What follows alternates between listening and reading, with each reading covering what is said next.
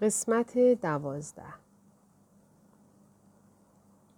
از روی ادب گاهی اوقات احوال فرزندان او و زنش را می‌پرسم که خیلی کم می‌شناسم.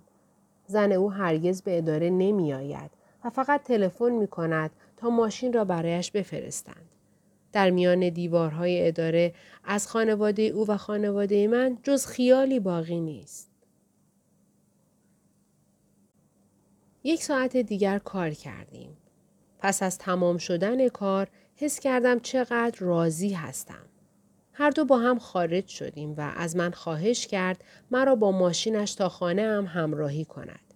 دعوت او را رد کردم و به دروغ گفتم که باید خرید کنم. او هم با سردی گفت هر طور می خواهید. ولی پیدا بود او هم مثل میشل به من مزنون شده است. می‌خواستم او را صدا کنم ولی ماشینش حرکت کرده بود. باد میوزید. هوا بسیار سرد بود و من در پیاده رو تنها مانده بودم. حالا ساعت دو نیمه شب است. هرگز اینقدر زیاد چیز ننوشتم. مچ دستم درد گرفته است. خسته شدم. در آشپزخانه نشستم. کمی آتش روشن کرده بودم که حالا خاموش شده است. در مقابلم سبد بزرگی پر از لباس قرار دارد که باید آنها را وصل پینه کنم.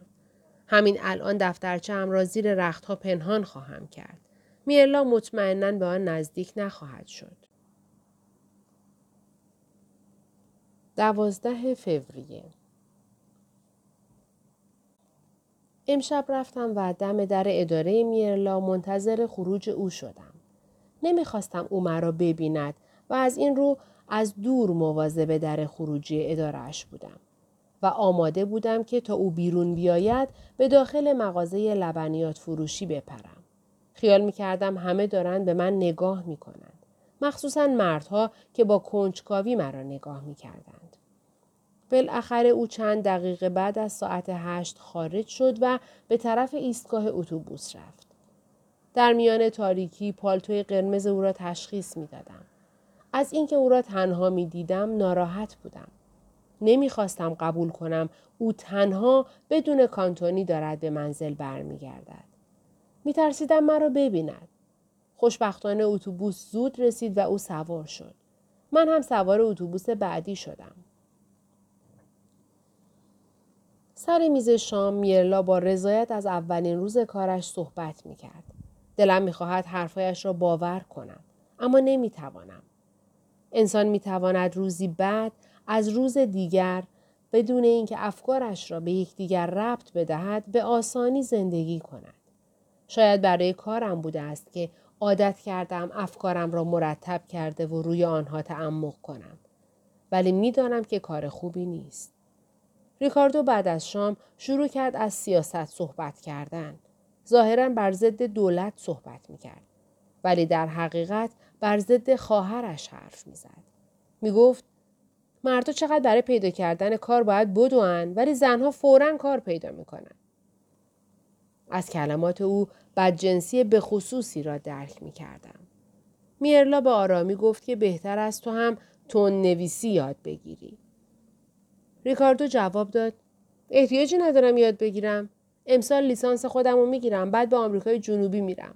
یکی از دوستام قول داده شغلی در یکی از شرکت های اونجا به من بده.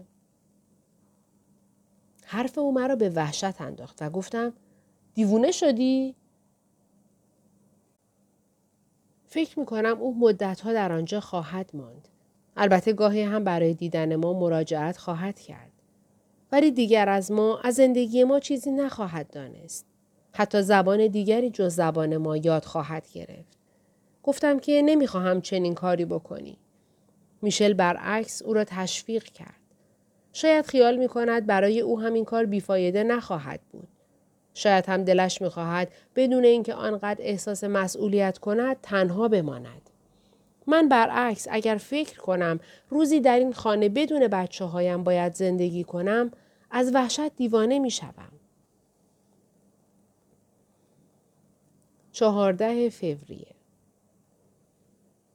امروز کلارا تلفن کرد. از شنیدن صدای او و اینکه حالش خوب است خوشحال شدم. می‌خواست با میشل صحبت کند و راجع به سرمایه گذاری در یک فیلم از او اطلاعاتی بگیرد. از او دعوت کردم به دیدن ما بیاید. اول گفت خیلی کار دارد و بالاخره قرار شد یک شنبه نهار بیاید. باید واقعا یک کلفت بگردم. خیلی خسته شدم. به میشل این موضوع را گفتم و او مرا محکوم کرد که هر لحظه تغییر عقیده می دهم. یک چیز را فراموش کردم بنویسم. دیروز صبح رئیسم بعد از اینکه نامه های رسیده را برایش بردم بدون اینکه به من نگاه کند از من پرسید خرید اون روزتون چی بود؟ با تعجب پرسیدم کدوم خرید؟ او گفت خرید شنبه عصر. یک لحظه مردد ماندم و بعد در حالی که میخندیدم جواب دادم خرید مهمی نبود فقط برای شام باید چیزی میخریدم. او لبخندی زد و در حالی که به سختی حرفم را باور می‌کرد گفت بله بله. شانزده فوریه با وجود نظر میشل باز نمی‌توانم درباره حرکات و رفتار میرلا آرام باشم. ولی به نظرم می‌رسد چند روز است که آرامتر شده است. صورت او دیگر حالت خشن و خشک را ندارد. آن حالتی که در بین موجه هایش مانند تکه ابر تهدیدآمیزی وجود داشت. از هنگام بچگی این حالت را در او دیده ام و یاد گرفتم چگونه در مقابل از خود دفاع کنم. ولی حالا دیگر نمی‌توانم. او حالتی خیلی رسمی و جدی به خودش گرفته که خالی از هر گونه احساس محبت است و همین باعث بدگمانی من می شود. او هر روز صبح زود بیدار شده و به دانشگاه می رود. بعد از نهار فورا از منزل خارج می شود تا سر وقت به اداره اش برسد. تا به حال هرگز اینقدر وقت شناس نبوده است. امشب وقتی به خانه برگشت دیدم از ماشین کانتونی پیاده شد و قبل از اینکه داخل شود خیلی صمیمانه دستی به طرف او تکان داد. در تمام مدتی که مشغول غذا خوردن بودیم او سکوت کرده بود و بعد هم بلا فاصله رفت بخوابد. گفت خسته هستم. مثل این بود که این جمله را بی اراده گفته باشد. چند لحظه بعد می‌خواستم به بهانه وارد اتاق او بشوم. ولی فکر کردم بهتر از دیگر بحث کردن را کنار بگذارم. نوک پا و آهسته برگشتم. از پشت در اتاق ریکاردو که رد می شدم دیدم چراغ اتاق او هم روشن است. مرا صدا کرد. ماما؟ پشت میز نشسته بود. چند روز است خیلی درس می خواند. دارد برای لیسانس خود رساله می نویسد.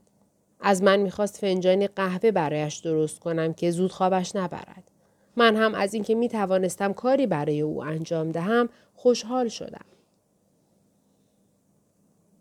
بر اثر رفتار میرلا با وجود آنکه تمام روز کار می کنم ولی به نظرم می رسد که وجود من بیفایده شده است. همانطور که ریکاردو قهوهش را می خورد دستم را روی سرش کشیدم. موهای نرم و زیبایی دارد. اگر چشمانم را می بستم می توانستم تجسم کنم که هنوز بچه است.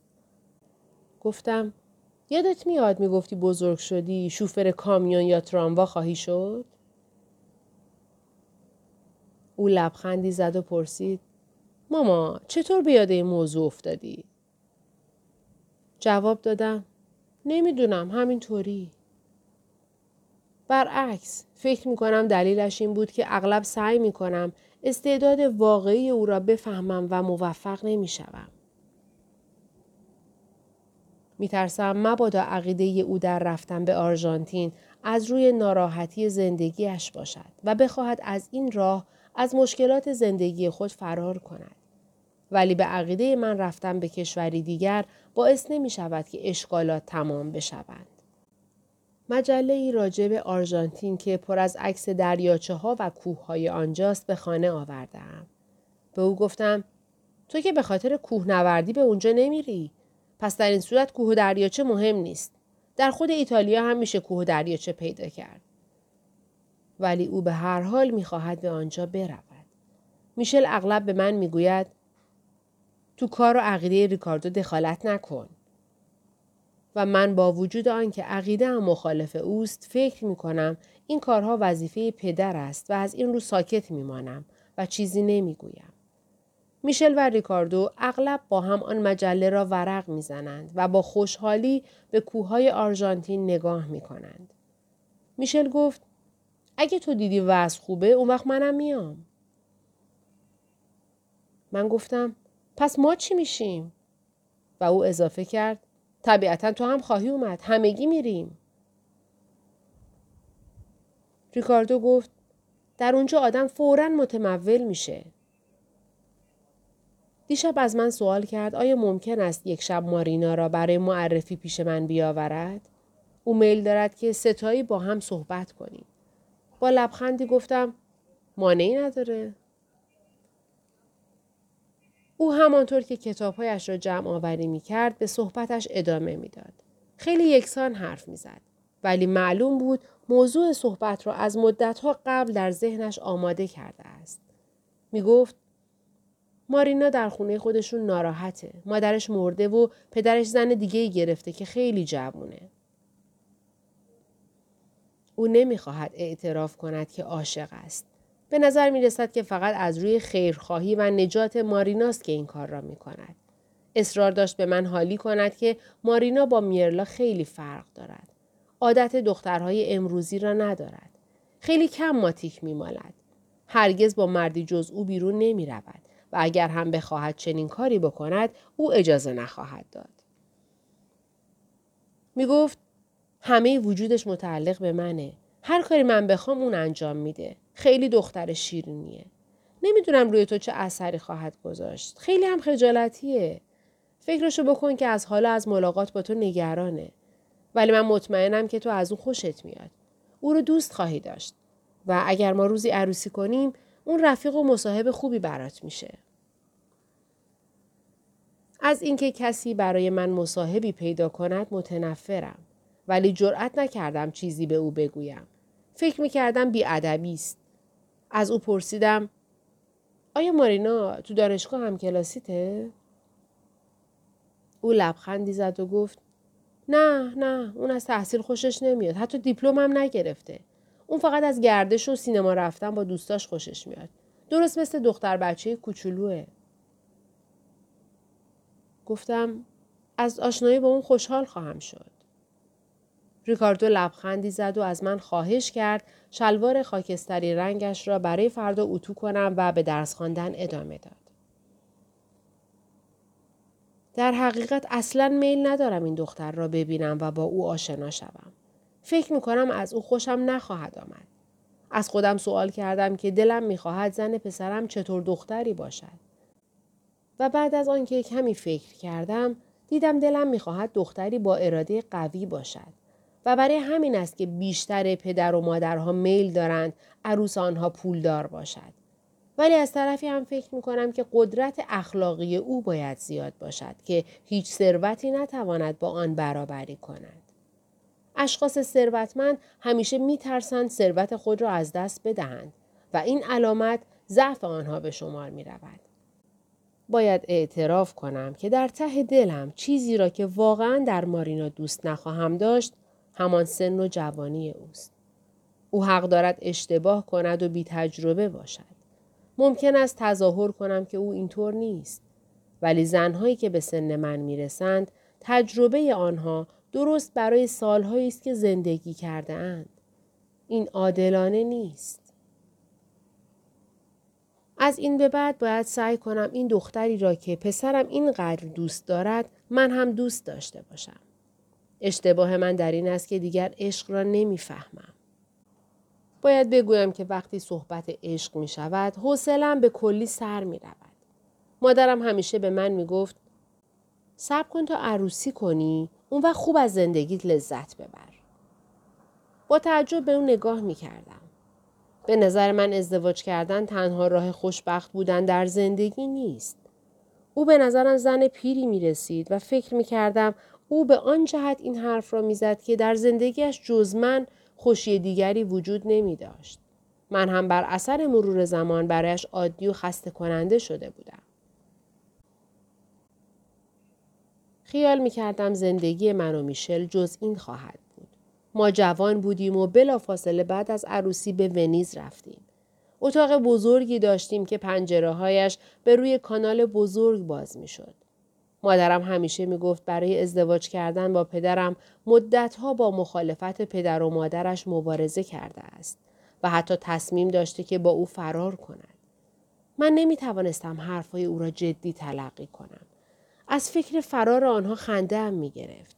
آنها را در نظرم مجسم می کردم که یکدیگر را در شب تاریکی ملاقات می کنند. مادرم نفس زنان به میادگاه می رسد و پدرم در حالی که نوک سیبیلهایش را می جود انتظار او را می کشد. ولی آنها را در رفتار و پوشش خود مثل حالا پیر تجسم می کردم. در این حال که با یکدیگر خیلی خوب هستند با یکدیگر لجبازی هم می کردند. درست مثل حالا. تصور کردن کسانی که در اطراف خود داریم به صورتی غیر از آنچه می شناسیم چقدر دشوار است. خیلی دلم می‌خواهد از این موضوع ها با میشل صحبت کنم. ولی اگر با او شروع به صحبت کنم فوری از خودم شرم می کنم و می‌گویم شوخی می کردم. دیشب او روزنامه می خواند. کنارش نشستم و گفتم ریکاردو خیال داره قبل از رفتن به آرژانتین عروسی کنه. گفت خیلی بدکاری می‌کنه چون مردی که ازدواج کرد دیگه آزاد نیست تا هر طور دلش بخواد زندگی کنه و از بین رفته است. در حالی که احساس حقارت می کردم از او پرسیدم پس در این صورت تو هم او حرفم را قطع کرد و گفت زندگی ما استثنایی بوده است. در حالی که سعی می کردم لحن شوخی داشته باشم از او سوال کردم که آیا در زندگی کنونی ما او خوشبخت است یا نه؟ اول که کمی رنجیده خاطر شده بود جواب داد چه سوال مشکلی؟ البته خوشبختم. چرا نباید باشم؟ بچه همون خوب و سلامت هستن. ریکاردو در آرژانتین موفق خواهد شد. میرلا کار می‌کنه و بعد شوهر می‌کنه. دیگه بیشتر از این چی می‌خوام ماما؟ همانطور که میخندید با مهربانی دستش را روی دست من گذاشت و بعد بلافاصله روزنامه خواندن را از سر گرفت. می‌خواستم بگویم و ما دوتا میشل می‌خواستم از او بپرسم فقط از ازدواج ما منظورش همین بوده است؟ و بعد فکر کردم که خیلی حق نشناس هستم. میشل همه زندگیش را وقف من و بچه ها کرده است. درست است که من هم همین کار را کردم ولی درباره من طبیعی تر است. گاهی فکر می کنم بیش از آنچه باید انجام دادم. چون هم کار کردم هم به خانه و زندگی و بچه هایم رسیدم. گاهی هم فکر می کنم شاید بیشتر از این هم می توانستم انجام بدهم و برای همین است که امروز ناراضی هستم. حس کردم چیزی وجود دارد که به آخر نرساندم. ولی نمی‌فهمم این چیست. شاید اگر خیالم از طرف میرلا راحت شود ناراحتی من هم به سر رسد. میشل مثل من خیالاتی نیست و برای همین است که در زندگی کمتر نگران می شود. به من می گفت هر وقت میرلا بخواهد باید کلید خانه را به او داد. باید بدهم کلیدی برای او بسازند. ولی هنوز تصمیم نگرفتم. میشل از خودش نمی‌پرسد که دیشب چراغ اتاق میرلا به چه علت تا دیر وقت روشن بود. من برعکس از روشنایی آن چراغ ناراحت بودم و بی اختیار در خانه راه می‌رفتم و سعی می کردم با خودم مبارزه کنم.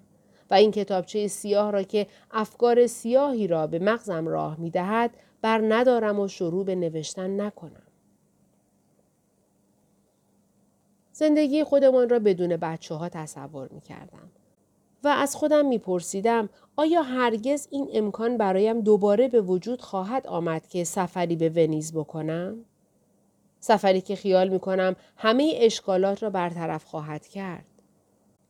به هر حال بهتر است بعد از آن سفر دیگر به این خانه بر نگردم. وقتی نزدیک غروب پیش پدر و مادرم می روم از ترس می لرزم. هر دو کنار بخاری نفتی می نشینند و چرت می زنند. فقط صدای تیکوتاک ساعت دیواری سکوت را در هم می شکند.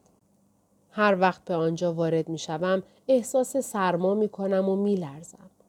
آنها هر دو از لرزیدن من متعجب شده و می‌گویند دیوارهای خانه خیلی کلفت است و خانه هم رو به آفتاب واقع شده است.